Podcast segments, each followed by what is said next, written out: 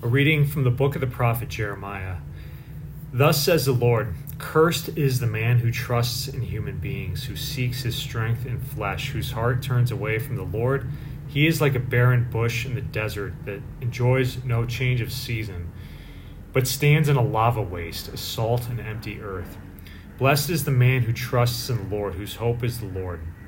He is like a tree planted beside the waters that stretches out its roots to the stream. It fears not the heat when it comes, its leaves stay green. In the year of drought, it shows no distress, but still bears fruit. More tortuous than all else is the human heart, beyond remedy. Who can understand it?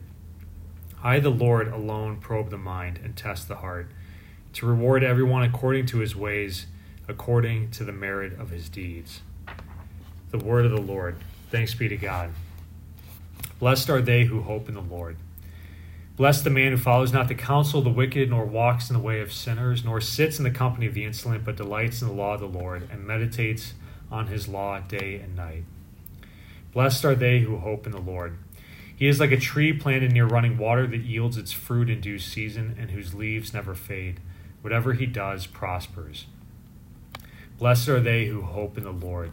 Not so the wicked, not so. They are like chaff which the wind drives away. For the Lord watches over the way of the just, but the way of the wicked vanishes.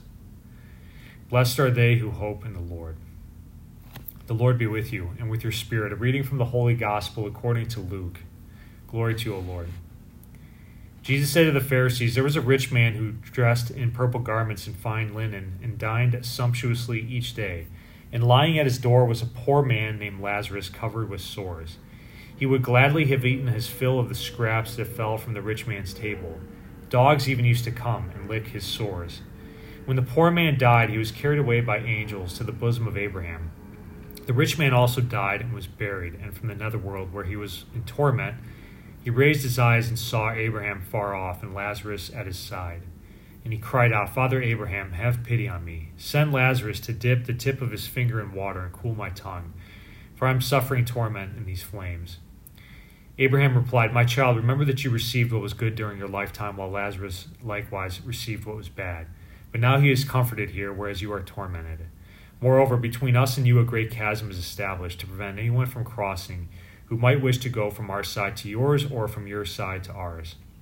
He said, Then I beg you, Father, send him to my father's house, for I have five brothers, so that he may warn them, lest they too come to this place of torment. But Abraham replied, They have Moses and the prophets, let them listen to them. He said, No, no, Father Abraham, but if someone from the dead goes to them, they will repent. Then Abraham said, If they will not listen to Moses and the prophets, neither will they be persuaded if someone should rise from the dead. The Gospel of the Lord. Praise you, Lord Jesus Christ. This is obviously a haunting gospel. It's the fear or the threat of, of hell, but not because you know we didn't do enough in this life and God sends us there. So I wouldn't look at this gospel or tell you to look at this gospel like, oh, I need to be more uh, charitable. I mean, we should always be charitable, but not like because if I'm not charitable, I'm going to go to hell. Or if I, you know, ignore that homeless guy on the corner there and I don't give him a buck for my car, like God's going to punish me.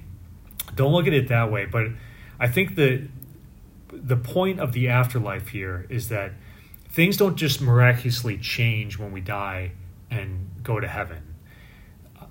When um, Abraham, uh, when uh, Lazarus is, is telling Abraham, "Hey, you know, come and tell my brothers uh, that you know, like, don't make the same mistake I did." Abraham's like, "Look, they're not going to listen to someone rising from the dead. They're they're not going to change, and if they're not going to change now, well, they're not going to be fit for heaven." So, you know, I always kind of go back and forth in my mind, like, you know, everyone's going to get to heaven because God is merciful and He want, you know, He created all of, the, of, of us to be in love with Him, and you know, He's not going to let anyone go to hell. You know, but then I kind of go sometimes like, and this is the the gospel that would be on the the flip side. Like, if you don't want to go to heaven, if you don't love God in this life, you're not going to get there, because you know why why do you think things are just going to automatically change when you die? Like, I'm not going to become, I'm a Cubs fan now. I'm not just going to randomly become a White Sox fan in heaven. I'm going to I'm going to continue on the path that I've kind of in this life. And heaven, as I've said before, heaven is God. Heaven is is love of Jesus Christ. It's nothing else. It's not just serenity or you know being with your family or you know your ideal vacation spot or, or whatever it is that, that brings you peace in this life it's not that. It's it's jesus christ. And so if you have no interest in jesus christ if you don't love him eh, or you know even worse like you hate him and you, you try to avoid him you know why would heaven then be a place that you go to or, or you would want to go? So abraham uh, the lazarus has no interest in doing these things on this earth and that doesn't change. And even though he wants it to change it's not like god is punishing him but lazarus is just not cut out for it. He could have been had he changed but he doesn't. And his brothers are going to follow follow the suit.